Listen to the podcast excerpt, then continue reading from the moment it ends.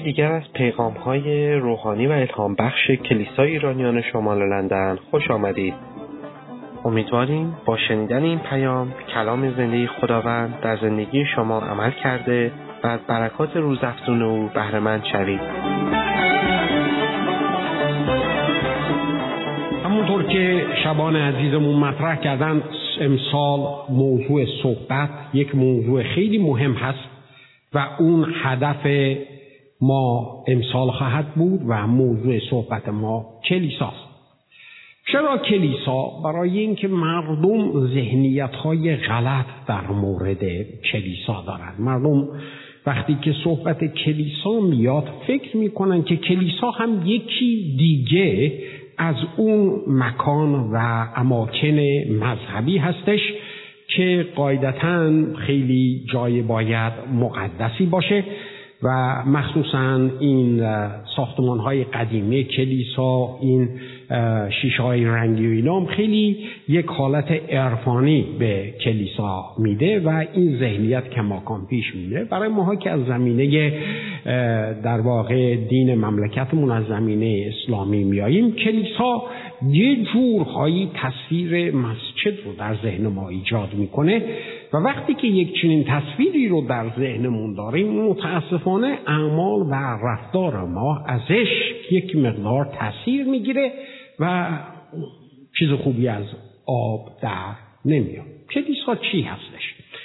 این خود لغت کلیسا یک لغت عجیب غریبیه ولی ریشه این لغت از واژه یونانی میاد واژه یونانی اکلشیا بعدا تبدیل شد اکلسیا بعد تبدیل شد کلیسیا بعد تبدیل شد کلیسا و الان به عنوان کلیسا مطرح است. در زبان یونانی کلیسا یعنی مجموعه افرادی که در مقابل دعوت خدا گفتن بله و در یک جا جمع شدن. پس کلیسا ساختمان نیست. مهم نیست چقدر قشنگ و عرفانی و یا آدم و حالی به حالی بکنه. کلیسا مجموعه افرادی هستش که این افراد در مقابل دعوت خدا گفتن بله و شرایطی رو که خدا مطرح کرده اونو پذیرفتن و گفتن بله لبیک خداوند من هم هستم و اینها وقتی که با هم جمع هستند این افراد اینها کلیسا هستند. شما کلیسا هستید. هر جا جمع بشید اونجا کلیساست بنابراین اینجا مکانه. مکانیه که کلیسای ایرانیان توش جمع میشه. شما فردا اگر تشریف ببرید در پارک با هم جمع بشید اونجا مکان کلیسای شما خواهد بود. اگر رفتید تو سینما جمع شدید اونجا مکان کلیسای شما خواهد بود. بنابراین کلیسا مجموعه افرادی است که در مقابل دعوت خدا اینا گفتن بله خداوند ما هستیم و برای همین هم می‌بینیم که کلیسا صرفا افراده. مجموعش. مسلمه که وقتی که با این تعریف ما نگاه می‌کنیم به کلیسا قاعدتا مفهوم کلیسا خیلی جلوتر میره از عهد جدید. خیلی جلوتر میره از زمانی که عیسی مسیح جسم پوشید به میان ما اومد. میره حتی تو عهد عتیق و جلوتر و جلوتر و جلوتر. چرا؟ برای اینکه قوم خدا فقط در عهد جدید نیستش که جمع شد. جلوتر از عهد جدید هم می‌بینیم که در عهد عتیق کماکان قوم خدا وجود داشته. در واقع وقتی که ما به کتاب مقدس نگاه می‌کنیم در کتاب مقدس با خدایی روبرو هستیم که این خدا در عین حال که خدای قادر از همه چیز آگاه خداییه که قادر مطلق همه چیز رو می‌بینه در همه جا حاضره و تمامی اون صفات خداوندی رو که همه جمع میشن در این که خدای فراباشنده است.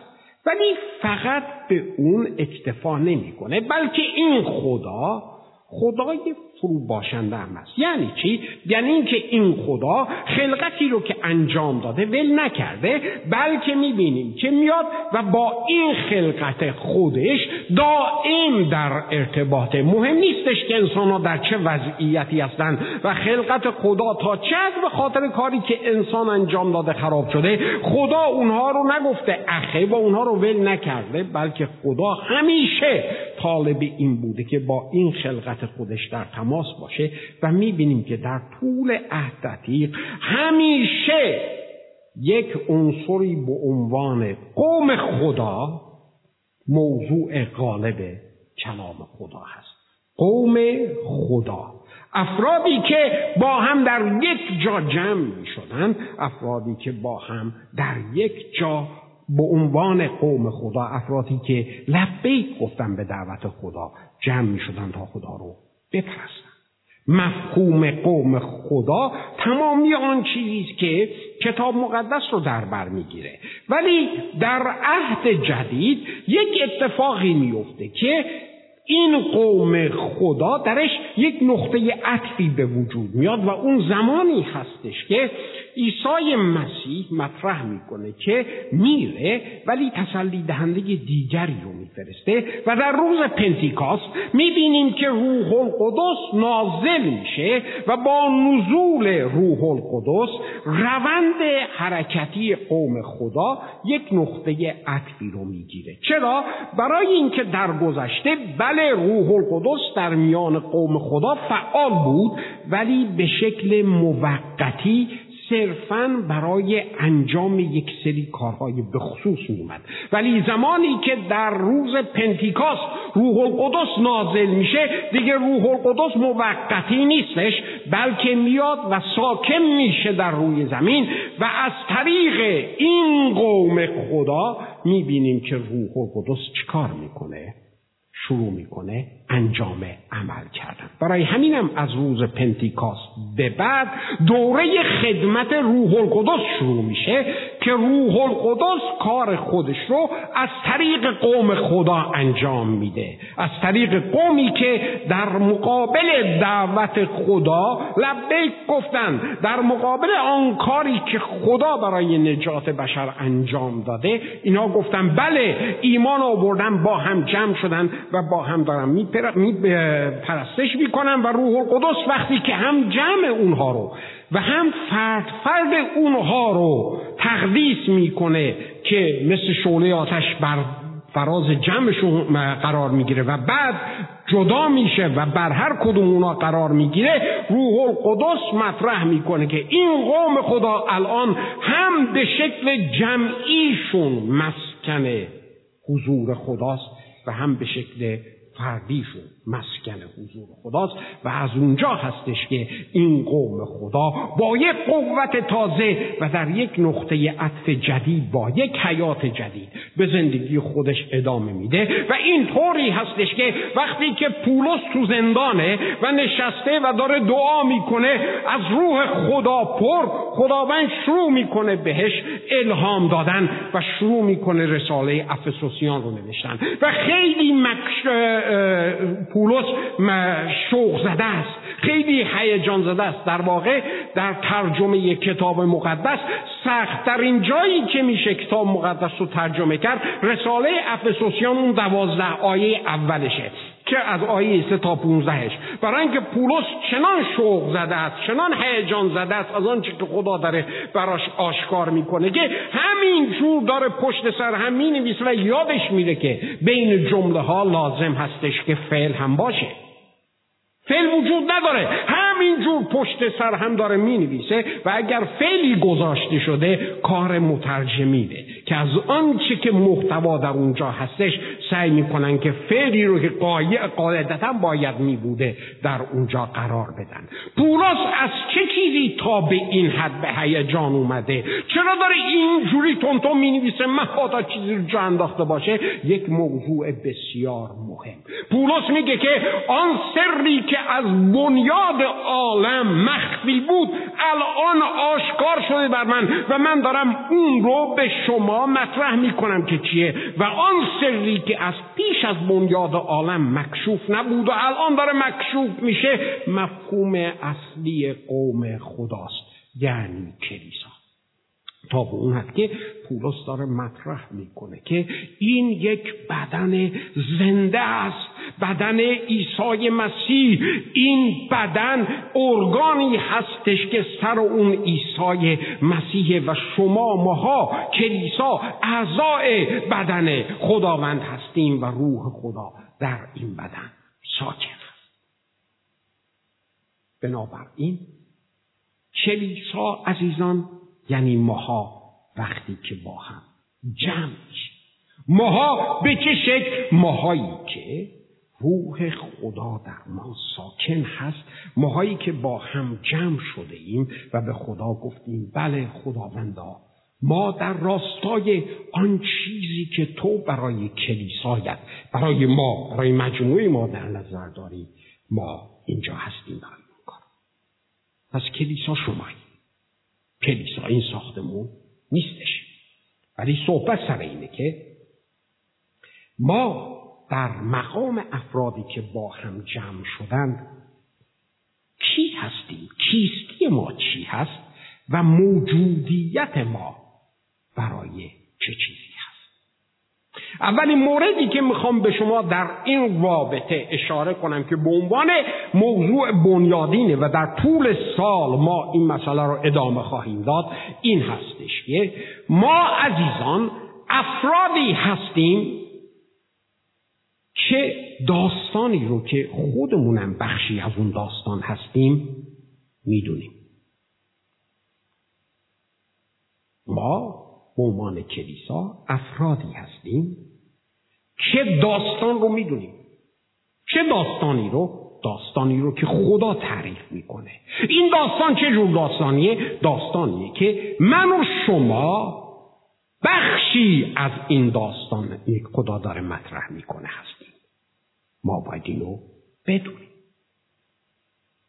اگر ندونیم این مطلب رو مسلما مفهوم کلیسا برای ما جا نخواهد نه نخواهد افتاد. ببینید یهودیان داستان رو می‌دونستن. چرا؟ برای اینکه از همون ابتدا با کلام خدا آشنا بودند این یهودیان. وقتی که غیر یهودیان شروع می‌کنند به قوم خدا پیوستن وقتی که عیسی مسیح میاد حتی جلوتر از اونم به قوم یهود میپیوستن از ملیت های دیگه ولی به شکل شگرف خودش در زمان بعد از مسیح می‌بینیم اتفاق میفته می‌بینیم وقتی که اینها میان به کلیسا میپیوندن زیاد از داستانی که خودشون هم جزی از اون هستند خبر ندارند برای اینکه کلام رو اینها نداشتن و ببینیم که مشکل پیش میاد و اولین شورای کلیسا در اعمال فصل 15 در رابطه در رابطه با اون می‌خونیم می‌بینیم اولین شورا تشکیل میشه. خب در اون شورا صحبت زیاده و می‌تونستن به اصلاح قائله رو ختمش کنم با این مسئله که چرا یه غیر یهودیان دارن به کلیسا میپیوندن؟ می‌تونستن برگردن بگن که برای اینکه عیسی مسیح دستور داده برید انجیل رو به تمام خلایق موعظه کنید و هر کی که میاد تعمیدشون بدید و اونا قاعدتا به قوم خدا اضافه میشن.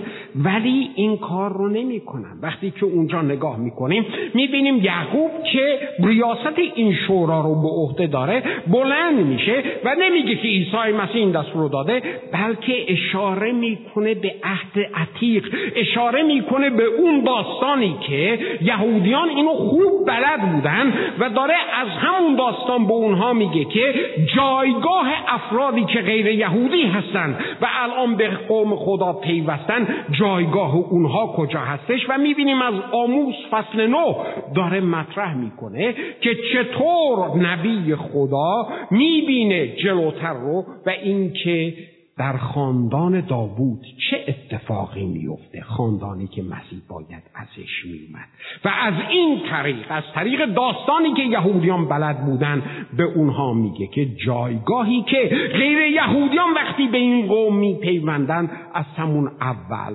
پیش بینی شده. یا اگر ما با پولس بریم به پیسیدی انتاکیه پیسیدیه و هر اون سفر اول بشارتیش و می‌بینیم که اونجا پولس خب روش بشارتی پولس همیشه به این شکل بود که هر جا که می‌رفت جای جدید اول گروهی رو که نسبت به کلام خدا باز بودن رو چکار می‌کرد؟ انتخاب می‌کرد. مسلمه که در اون موقع گروهی که نسبت به کلام خدا قاعدتا باز بودن یهودیان بودن. روز شنبه بلند می‌شد می‌رفت تو کنیسه و در کنیسه وقتی که یک نفر معلم میومد رسم بر این بود که به اصلاح از او دعوت می‌کردن که پیامی در این زمینه بیاره کلامی از عهد عتیق رو بخونه و به پولس وقتی که این فرصت داده می‌شد موقع بود که پولس شروع می‌کرد با یهودیان از داستانی که خودشون بخشی از اون داستان بودن و اونو خوب بلد بودن صحبت کردن و همینطور اون داستان رو می آورد و در نهایت میرسون به عیسی مسیح و می‌گفت آن مسیح موعود یا نجات دهنده؟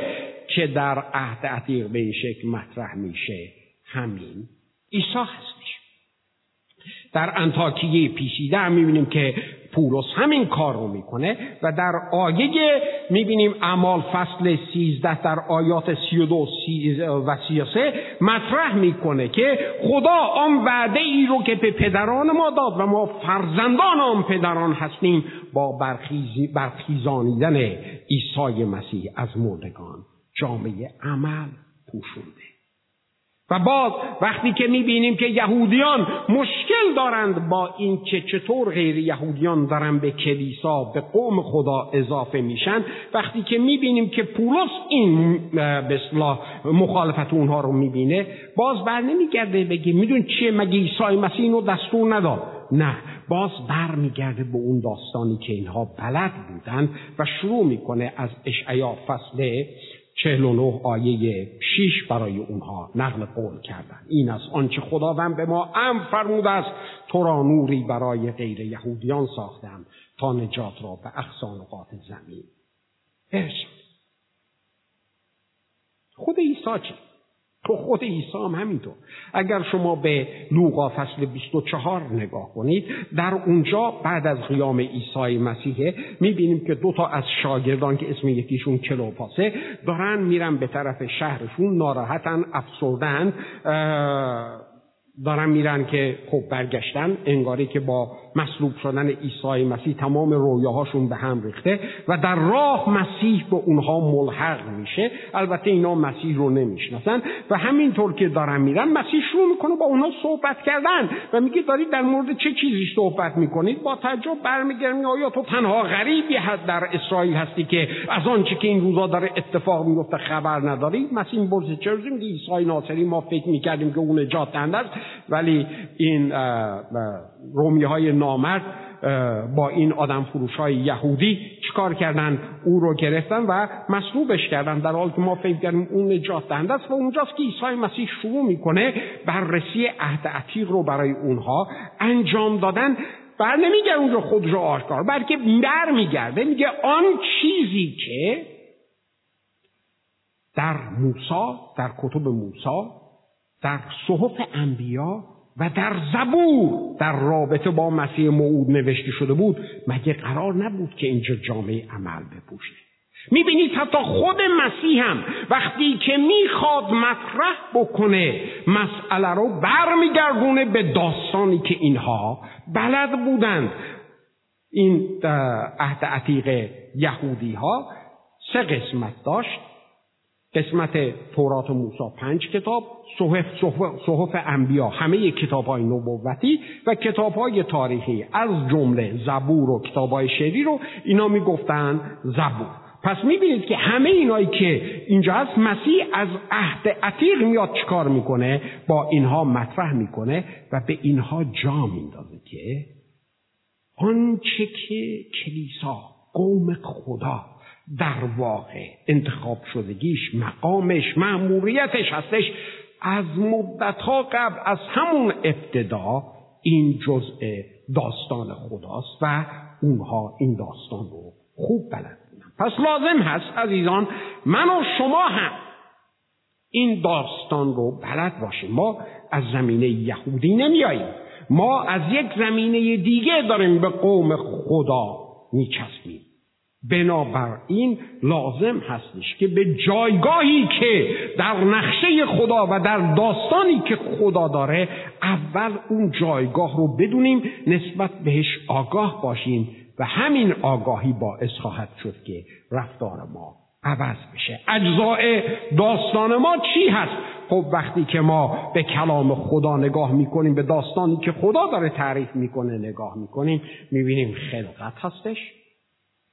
کتاب مقدس با خلقت شروع میشه. بعد رابطه دو طرفه بعد می‌بینیم سقوط در اونجا مطرح است.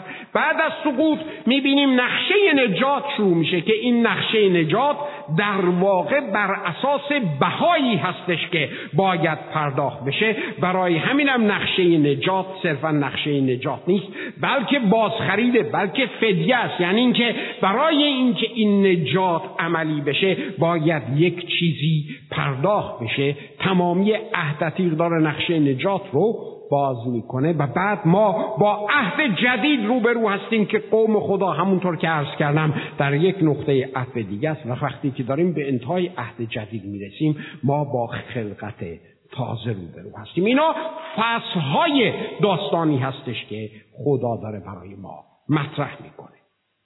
ما در وهله اول به عنوان کلیسا به عنوان قوم خدا افرادی هستیم که داستانی رو که خود ما بخشی از اون داستان هستیم اون رو می‌دونیم. می‌دونیم؟ باید بدونیم. برای اینکه اگر ندونیم هیچ وقت مفهوم درست کلیسا در ذهن ما جای نمیفته البته در طول سال هر وقت که فرصت خدمت و افتخار خدمت برای من پیش بیاد در این منبر روی هر کدوم از اون چیزهایی که ما هستیم صحبت خواهم کرد. براتون لیست کردم افرادی که از خلقت خدا نگهداری می‌کنند و به آن اهمیت میدن. ما زمانی که خلقت انجام میشه خدا وظیفه رو روی آدم می‌ذاره که این خلقت رو تو مراقبت کن ازش نگهداری کن. ما افرادی هستیم که برای دیگر مردم برکت هستیم.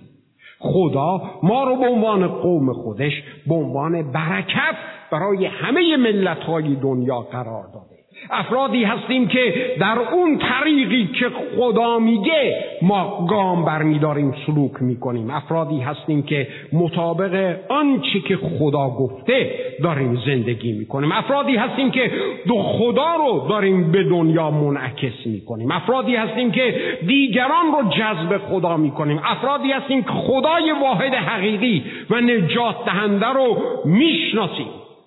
افرادی هستیم که خدای زنده رو شهادت میدیم. افرادی که انجیل مسیح رو اعلام میداریم. افرادی که هم فرستاده شده ایم و هم میفرستیم. افرادی هستیم که زندگیمون در ملعه عامه. زندگی مخفی نداریم. زندگی خصوصی نداریم. برای اینکه اگر قراره که مردم ما رو ببینند و از ما سرمشق بگیرند. قراره که ما خدا رو به دنیا منعکس کنیم. زندگی خصوصی و زندگی بیرون ما باید در مقابل چشم مردم باشه. دو نوع زندگی نمی‌تونیم داشته باشیم. پولس برمیگرده میگه که ما در مقابل مردم تماشاگاه شده ایم. مثل نمایشنامه روی صحنه هستیم که همه دارن ما رو نگاه می‌کنن. با افرادی هستیم که پرستش می‌کنیم. افرادی هستیم که دعا می‌کنیم. این پرستش و دعا بهتون خواهم گفت با پرستش و دعای مذاهب دیگه. فرق بر این اساس هستش که ما زمانی که روح خدا در پنتیکاست میاد و ساکن میشه و قوم خدا رو تقدیس می‌کنه هم به شکل جمعی و هم به شکل فرعی با یک قومی الان روبرو میشیم که روح خدا در میانشون ساکنه روح خدا در اونها ساکنه و بعد می‌بینیم که چطور این افرادی که با هم یک جا جمع شدند این افراد چه چیزی رو از خودشون دارن منعکس می‌کنن؟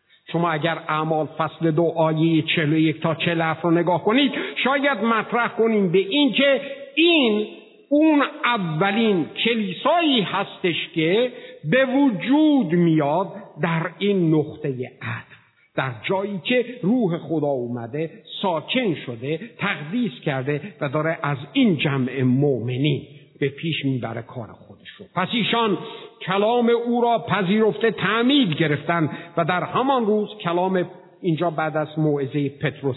میگه پس ایشان کلام پتروس را پذیرفته تعمید گرفتن و در همان روز سه هزار نفر به ایشان پیوستن. اولین موعظه پر از روح خدا بعد از تعمید روح القدس صحبت کردن به زبانها و بقیه می‌بینیم که سه هزار نفر چکار می‌کنن؟ به کلیسا میپیوندن. و میگه و در تعلیم رسولان و مشارکت ایشان و شکستن نان و دعاها جدیت مینمودن. و میگه و همه خلق ترسیدن و معجزات به وقوع میپیوست. و همه ایمانداران با هم میزیستند و در همه چیز شریک میبودند و املاک و اموال خود را فروخته. آنها را به هر کس به قدر احتیاجش تقسیم می‌کردند. پس بی خود نبود که ما کمیته مددکاری رو به وجود آوردیم. از همان ابتدای زایش کلیسا به شکل تازه قوم خدا به شکل تازه می‌بینید آنها را به هر کس به قدر احتیاجش تقسیم می‌کردند. و هر روز در معبد به یک دل پیوسته می بودن و در خانه نانها را پاره می کردن. نانها را پاره می کردن منظور اشای ربانی انجام می دادن. و خوراک را به خوشی و ساده دلی می خوردن و خدا را هم نمی گفتن و نزد تمامی خلق عزیز می گردیدن. و خداوند هر روزه نجات یافتگان را بر جمعشان می ما وقتی که نگاه می کنیم به این کلیسا به این مجموعه افراد که از داستانی که خودشون بخشی ازش هستن آگاهن می‌بینیم که وقتی که پری روح القدس در اونها هست و تقدیس شده هستند چهار عنصر در جمعشون داره به قوت عمل می‌کنه. اولین چیزی که در مورد اونها می‌تونیم بگیم اینه که کلیسای عهد جدید اون کلیسایی که شروع شد که در یک روز سه هزار نفر بهشون میپیوست کلیسایی بود که هم تعلیم می‌داد و هم تعلیم می‌گرفت. هم تعلیم می‌داد و هم تعلیم می‌گرفت. آیه چهل و دو داره مطرح می‌کنه که اونا در تعلیم رسولان و مشارکت ایشان و شکستن نان دعاها مواظبت می نمودن عزیزان تعلیم در کلیسا یک چیز اختیاری نیست. واقعا یک چیز اختیاری نیست. تعلیم شاهرگ حیاتی کلیساست.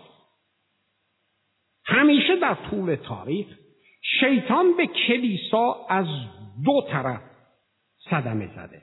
یکیش از طریق جفای از بیرونه دیگری از طریق تعالیم غلط از درون خود کلیسا.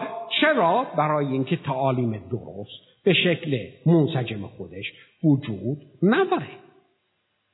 اینها در تعالیم رسولان میگه خیلی جدیت می‌کردند.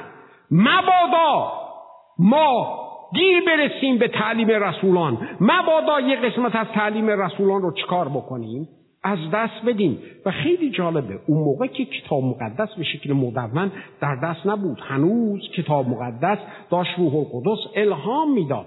به چه شکل اینها می‌دانستند که این کلامی که داره رسولان به اونها میگه کلام درست خداست؟ آیه 43 داره میگه. میگه و خدا با آیات و معجزات آنچه رو که رسولان موعظه می‌کردن اونها رو ثابت می‌کرد.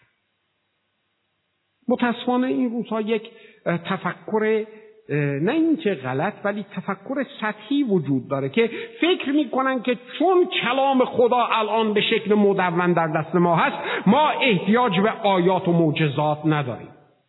نداریم. اتفاقا بیش از هر زمان دیگه داریم. چرا؟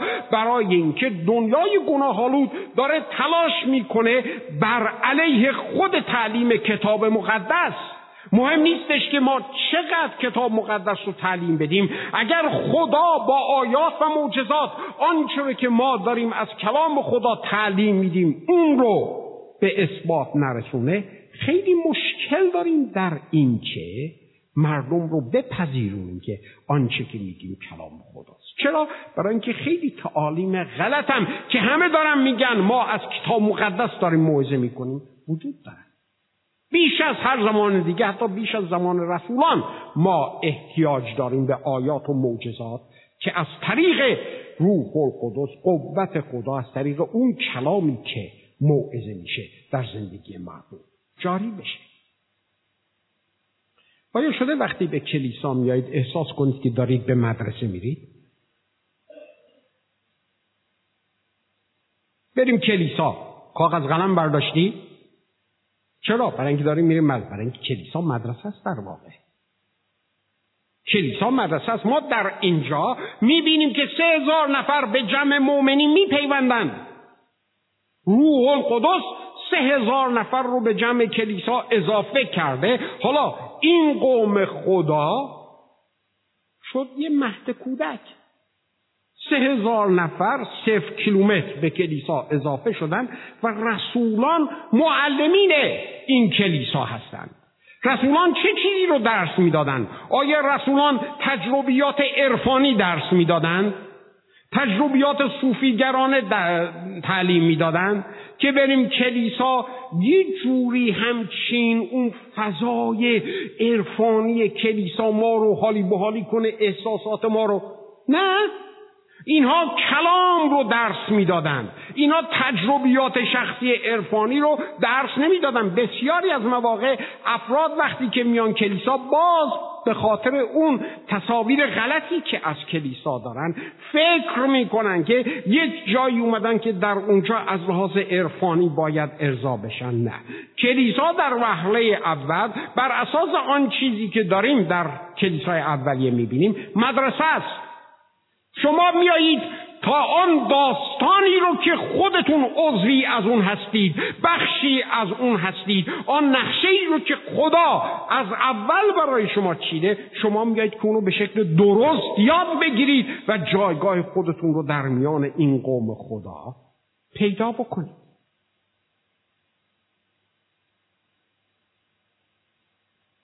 یادم یاد اون روزهای اول که اومده بودم انگلیس کلیسای چیزیک بودیم یک روز.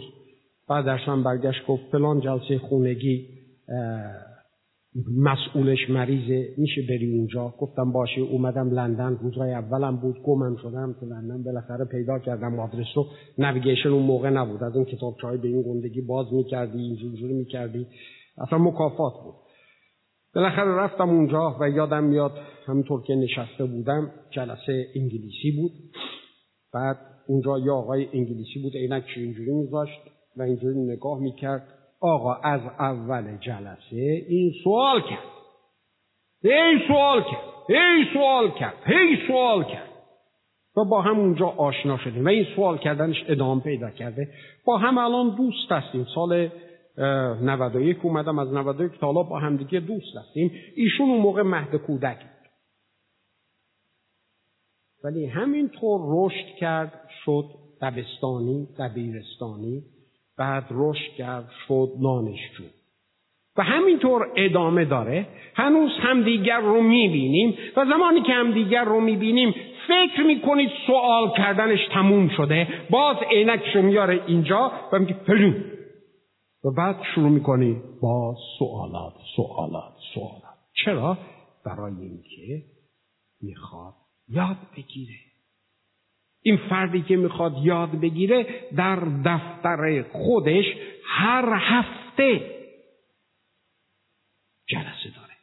برای کیا جلسه داره؟ برای بیزنسمن هایی که در سنترال لندن در مرکز لندن دارن. کار می‌کنن. هر وقت که وقتش هست من به اونها میپیوندم. بین وکلا داره کار می‌کنه. خیلی شما رو, رو می‌شناسید. مایکل سوکیاس رو میگم. کلیسای اولی یاد می‌داد و یاد می‌گرفت. هیچ وقت فکر نمی‌کرد من به جایی رسیدم که دیگه احتیاجی به یادگیری ندارم. نه هر چی رو که یاد می‌گرفت یاد می‌داد. وقتی به کلیسا میایید آیا بر این باور هستید که دارید میرید مدرسه که یه چیزی یاد بگیرید؟ اگر این نباشه شما داستانی رو که بخشی ازش هستید متاسفانه بلد نخواهید. یکی از نقاط ضعف کلیسای پروتستان که ما هم جزش هستیم این هستش عزیزان که ما کلام خدا رو به عنوان عالیترین مرجع قبول داریم و میگیم که بله بالاتر از کلام خدا هیچ چیز دیگر نیست و خیلی هم راحت سینه سپر میگیم خیلی با صدای قرار میگیم در حالی که خودمون توی کتاب مقدس نیستیم. یکی بیاد پر کرده بگی خب خیلی عالیه عالیه بالاترین مرجع. میشه در رابطه با این بالاترین مرجع یه مقدار هم در موردش صحبت کنی آن چیزایی که توش هست و تو شخصا تجربه می‌کنی. ها اون موقع میگم شما بیاید تشریف بیارید کلیسا اونجا افرادی هستن که در این زمینه تو صحبت کنن. یعنی اینکه من داستانی رو که خودم بخشی از اون هستم نسبت بهش آگاهی ندارم. این بزرگترین ضعفیه که کلیسای پروتستان باش رو هستش. مؤسسه گالوپ مؤسسه که دائم داره آمار می‌گیره. یه آمار گرفتن از خب از ایرانیا نه از آمریکایی از کلیسه های اونجلیکال آمریکا و سوال این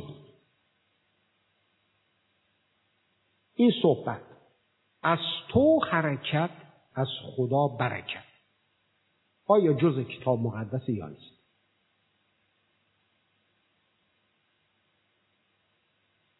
68 درصد گفتن هست. نیست.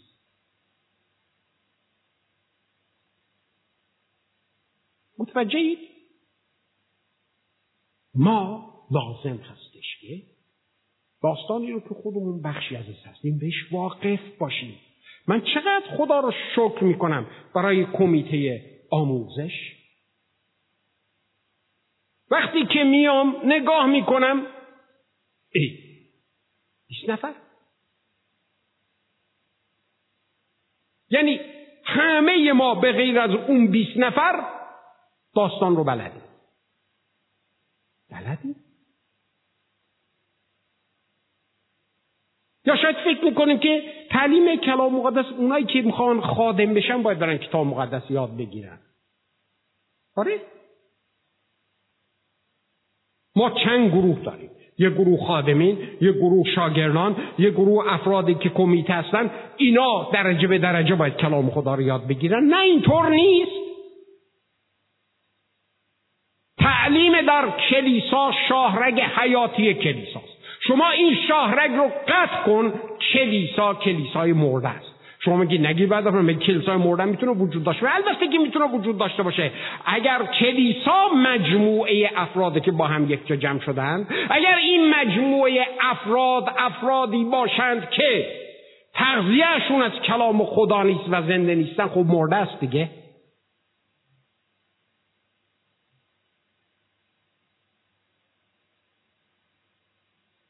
ما کلیسای ما یه ضعف داره امیدوارم بعدا توبیخ نشه. ضعف ما اینه که برادر ادوارد اسقف شما است. بنابراین هر خادم و معروفه. اینا رو دیگه من نمی‌تونم کارشون نمی‌تونم بعد ادوارد رو نامعروفش کنم. و هر خادمی از هر جای دنیا رد میشه گذرش از این ور میفته و خب می‌خواد بیاد بالای منبر. به ما برکت بده. و این عالیه. ولی صحبت اینه که ما روی موضوعات که بخوایم منسجم شما را درس بدیم نمی‌تونه منسجم شما رو درس بدیم. بنابراین اگر امیدتون به اون این به اینه که روزای یک شنبه از ساعت دو تا ساعت پنج اینجا شما منسجم تعلیم بگیرید اشتباه می‌کنید. باید یه فکر دیگه براش بکنید. و ما این فکر رو براتون کردیم. میگیم آقا جان ساعت یک تشریف بیارید و اینجا تعلیم مختلف است. هوان جان حالا می‌خواد در رابطه با اپیفانی براتون صحبت بکنه. کوروش جان این همه چی موضوعات مختلف رو مطرح کردن و در چیزهای آینده باز بیشتر و بیشتر و بیشتر خواهد بود که اون زاویه رو بپوشونه. برای شما هاست این تعالیم. ما می‌ذاریم شما نیایید. یعنی اون چیزی رو که شما بخشی ازش هستید بلد نیستید. مهم نیست چقدر پوز افراد روحانی رو بیارید. برای اینکه کلیسا مجموعه افرادی نیستند که تجربیات عرفانی دارند. کلیسا مجموعه افرادی هستش که از اون داستان که خودشون بخشی ازش هستند آگاهی دارند دومین صفت کلیسای عهد جدید می‌بینیم کلیسای عهد جدید کلیسای پرستش کننده هست. باز به همون آیه دو نگاه بکنید. تعلیم رسولان میگه مشارکت ایشان و شکستن نان و دعاها. اینها جدیت داشتن. اون لغت دعاها که اونجا بوده دعاهایی نیستش که شما به شکل فردی انجام بدید. در زبان یونانی در مقابل لغت دعا حرف تعریف اومده. در انگلیسی بهش میگن ده. در زبان فارسی ما حروف های تعریف چی هستن؟ دو تا داریم. این و آن. اینجا باید اینجوری بشه. در رابطه با آن دعاها. اینطور که معلومه کلیسای اولیه علاوه بر اون رابطه شخصی که از طریق روح القدس هر کدام با خداوند داشتن یک سری دعاهای مخصوص. که اینا جدیت می‌کردن. مبادا برنامهشون جوری ریخته بشه که به اون دعاها نرسن. دعا و پرستش در واقع یکی از اون ارکان اصلی کلیسای اولی است. و بذارید بهتون بگم. پرستش قوی محصول تعالیم منسجمه کلیسایی پرستش قوی. دعای قوی. دعاهایی که آسمون رو به زمین می‌کشه خواهد داشت که درش تعالیم منسجم و قوی وجود داره. چرا؟ برای اینکه افراد وقتی که می‌دونن کی هستن وقتی که می‌دونن خداوند کی هستش وقتی که می‌دونن چطوری می‌تونن رابطه خودشون رو با خدا به شکلی قوی گسترش بدن مسلمه که این افراد قادرند آسمون رو به زمین بیارن.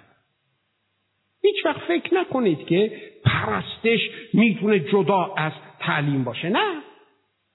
پرستش قوی محصول تعالیم قوی و پرستش چیه؟ پرستش؟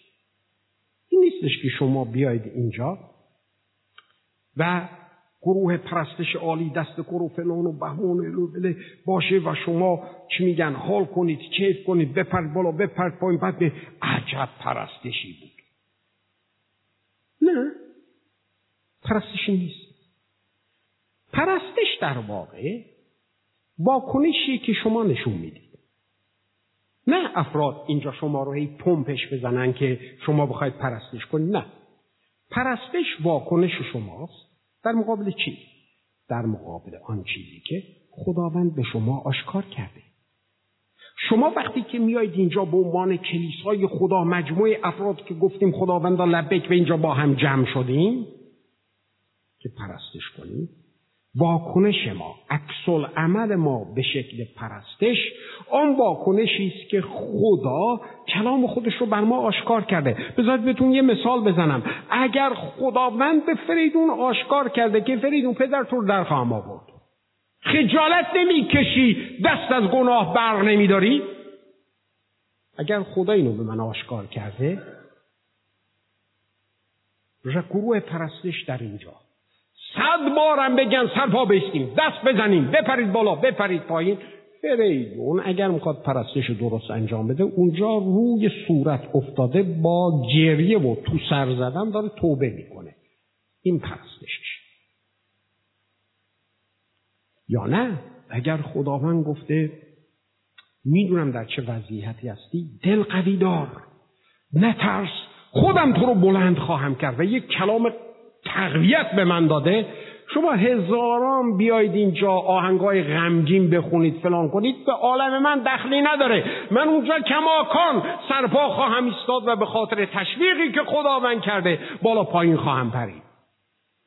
عزیزان فرم پرستش مهم نیست. هر جوری می‌خواید پرستش کنید. عملکرد پرستش مهمه.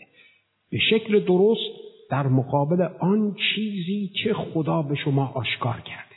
بنابراین پرستش اینجا شروع نمیشه. پرستش تو خونتون شروع شده. و شما میایید اینجا تا آن چیزی رو که خدا به شما آشکار کرده وقتی که با هم هستید واکنش درست در مقابلش انجام بدید. واکنش درست. برای همه میگه وقتی با هم جمع میشید هر کسی پیامی داره سرودی داره مطلبی داره برای جلال نام خدا بگه. چرا؟ برای اینکه فرض بر اینه که هر کدام از ما وقتی که با هم جمع میشیم خداوند چیزی رو به ما آشکار کرده که وقتی که با هم جمع میشیم در قالب پرستش می‌خواهیم در این جمع اونو مطرح بکنیم. پرستش اینه. بنابراین وقتی که اینجا جمع میشید هر کدوم از شما پرستش کننده هستید سومین چیزی که در کلیسای اولیه بود کلیسای عهد جدید کلیسایی بود که به همدیگر اهمیت می‌داد و همدیگر رو خدمت می‌کرد. به آیه 44 45 نگاه بکنید. همه ایمانداران با هم میزیستند در همه چیز شریک بودند. املاک و اموال خود را فروخته اونها رو به هر کس به قدر احتیاجش تقسیم می‌کردند. می‌دونی نکته اصلی در اینجا چیه؟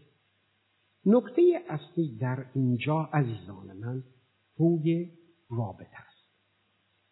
یکی از چیزهایی که کلیساهای دیگه هم ضعیف هستن کلیساهای غیریانه ولی کلیسای ایرانی اغلب می‌بینم در این ما کم میاد. اغلب در این مورد کم میاریم. اهمیت دادن به یکدیگر بر اساس نوع رابطه درست. این اون چیزی است که در میان ما دیده نمیشه. یا اصلا رابطه به وجود نمیاریم یا رابطه هایی که به وجود میاریم رابطه های غلط هستش. اغلب غرغر از اینه که آقا ما به خادمین بیشتر احتیاج داریم. نه ما به خادمین بیشتر احتیاج نداریم. ما به پرستش کنندگان بیشتر احتیاج داریم برای اینکه افرادی که به شکل درست دارن پرستش می‌کنن و افرادی که به شکل منسجم تعلیم گرفتن این افراد اتوماتیک در هر امری آستین ها رو بالا می‌زنن و شروع می‌کنن چی؟ خدمت کردن مشکل همیشه اون دست از افرادی است که می‌خوان یواشکی راه میانبر بزنن و یه جوری راهشون رو به ملکوت خدا یا بهشت یا هرچی که اسمشو می‌ذارید یواشکی وارد بشن بدون اینکه از در اصلی یا در این به قول تو صف بیستن. مشکل اونجور افراد است. نه عزیزان من. اگر حقیقتا ما مجموعه افرادی هستیم که داستانی رو که خودمون بخشی ازش هستیم اونو می‌دونیم در تعلیم صحیح قرار داریم و بر اساس این تعالیم صریح هر روز این بود پرستش ما وسیعتر و وسیعتر میشه. مسلمه که روابطی که با یکدیگر خواهیم داشت او رابطه درست خواهد چه جور رابطه ای؟ عنصر چهارم داره میگه.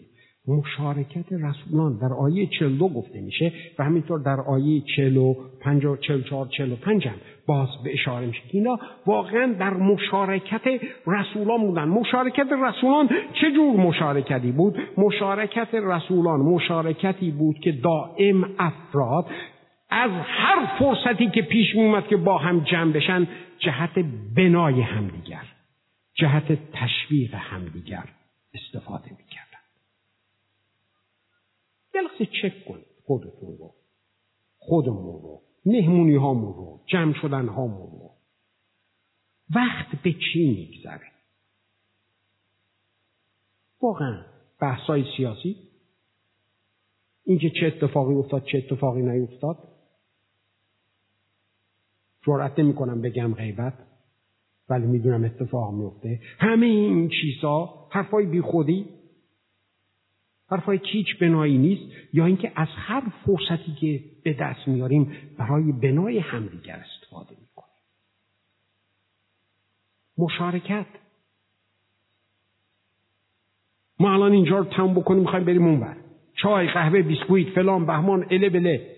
اون مشارکت کلیسای اولی به این شکل نبود. کلیسای اولیه به جای بیسکویت و اینا می‌دونید چی داشت؟ جفا جفا. هیچ چیز بهتر از جفا کلیسای خداوند و قوت نمیده. برای اینکه جفا اولین کاری که می‌کنه این هستش که ایمان ماها رو خالص می‌کنه. ایمان رو خالص می‌کنه. ما رو میاره به حضور خداوند به شکل درست. یا اینکه ما کل بالکل بریده میشیم و میریم. اگر شما بدونید که از اینجا که برید بیرون یه گلوله میاد وسط پیشونیتون بخور می‌خوره اولین چیزی که درتون اتفاق میفته اینه که نوع پرستش شما در اینجا عوض میشه. من اگه بدونم که همین الان یه سنگی خواهد افتاد ده دقیقه دیگه تو سر من آنن تلفنمو ور میدارم و تمام این چیزهایی که وقت اضافه ای که به من دادم مجانی همه رو مصرف می‌کنم که از مردم عذرخواهی کنم. نیست برای اینکه می‌خوام. برم بالا. می‌خوام شرمنده نباشم. کلیسای اولیه به این شکل داشت مشارکت می‌کرد عزیزان من. ای کاش بعد ادوارد اینجا بود یا به من این اجازه رو می‌داد ولی اگر به من این اجازه داده می‌شد اینو بهتون می‌گفتم. از این به بعد هر وقت مهمونی دارید با هم دیگه. یک پیاله شراب و یه خورده نان. بذارید جلوی چشتون باشه. انجامش ندید. بذارید جلوی چشتون باشه. تا بدونید که مشارکت شما با همدیگه بر اساس خدا و پسرش عیسی و وقتی که این باشه غیبت میره. وقتی که این باشه ما یاد می‌گیریم که از هر فرصتی برای بنای همدیگه استفاده کنیم. وقتی که این باشه یاد می‌گیریم برای همدیگه دعا کنیم. یاد می‌گیریم همدیگه رو بنا و تشویق بکنیم. و وقتی که یک ماه دو ماه سه ماه این کار رو بکنیم عادت میشه. جایگزین می‌کنه عادتهای غلط دیگر مشارکت مشارکت درست. مشارکت جایی که اغلب ما میاییم و به زانو میفتیم و توبه می‌کنیم. برای اینکه رابط هامون غلطه. باور نمی‌کنید از چند نفر قهرید. با چند نفر میونتون به هم ریخته است. و چند نفر باید دل عذرخواهی کنید نمی‌کنید؟ یا چند نفر باید بیان از شما عذرخواهی کنن عذرخواهی نمی‌کنن؟ اینا همش نشون دهنده که مشارکت ما با هم به شکل ما مجموعه افرادی هستیم که باید بدونیم. در این داستانی که خدا داره تعریف می‌کنه کجا قرار؟ امسال قراره که در همه زوایای کلیسا ما این داستان رو به شما تعلیم بدیم. کاری که رسولان داشتن می‌کرد و در کنار این تعالیم منسجم لازم هستش که پرستش های ما ازش تاثیر بگیر رابطه هامون به شکل درست باشه که به همدیگه اهمیت بدیم. از مسائل و مشکلات همدیگه همین جوری ندید رد نشیم. کمیته مددکاری به وجود حالا حالا دیگه کمیته مددکاری داریم دیگه. دیگه کمک نمی نمی‌کنه. اونا می‌کنن دیگه. نه نمی‌کنن اونا.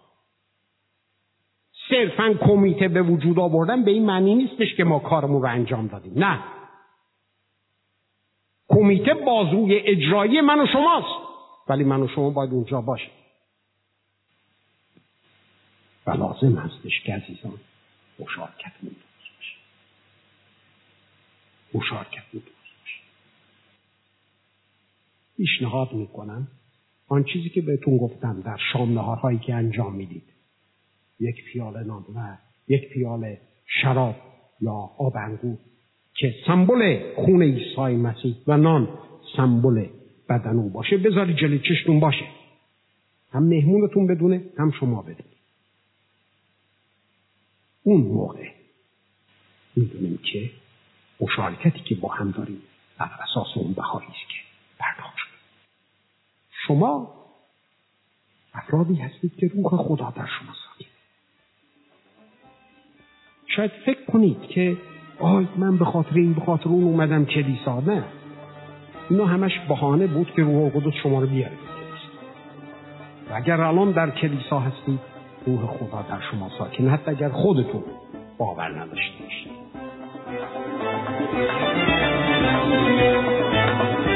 پیامی که شنیدید یکی از حتی پیامی است که از طریق وبسایت کلیسای ایرانیان شمال لندن www.nlichurch.org قابل دسترسی می باشد. امیدواریم از این پیام برکت کافی را برده باشید.